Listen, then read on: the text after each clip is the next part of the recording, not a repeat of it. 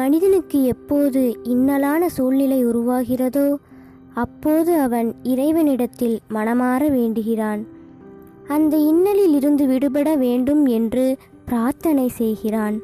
ஆனால் இந்த பிரார்த்தனையின் உண்மையான அர்த்தம் என்ன? அது பற்றி எப்போதாவது சிந்தித்ததுண்டா? பிரார்த்தனையின் அர்த்தமானது தன்னுடைய அனைத்து கவலைகளையும் அனைத்து வேதனைகளையும் தன் மனதில் குடிகொண்டுள்ள பாரத்தை முழுவதுமாக இறைவன் சரணங்களில் சமர்ப்பிப்பதாகும். அதாவது ஆற்றும் செயலுக்கு என்ன பலன் கிட்டுமோ என்ற ஐயமின்றி தர்ம விதிப்படி தர்மத்தை ஆற்ற வேண்டும்.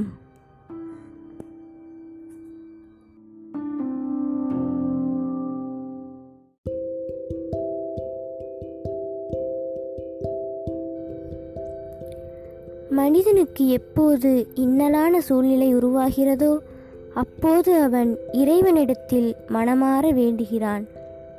அந்த இன்னலில் இருந்து விடுபட வேண்டும் என்று பிரார்த்தனை செய்கிறான்.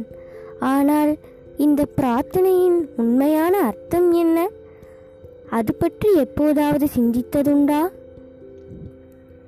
பிரார்த்தனையின் அர்த்தமானது தன்னுடைய அனைத்து கவலைகளையும் அனைத்து வேதனைகளையும் தன் மனதில் குடிகொண்டுள்ள பாரத்தை முழுவதுமாக இறைவன் சரணங்களில் சமர்ப்பிப்பதாகும்.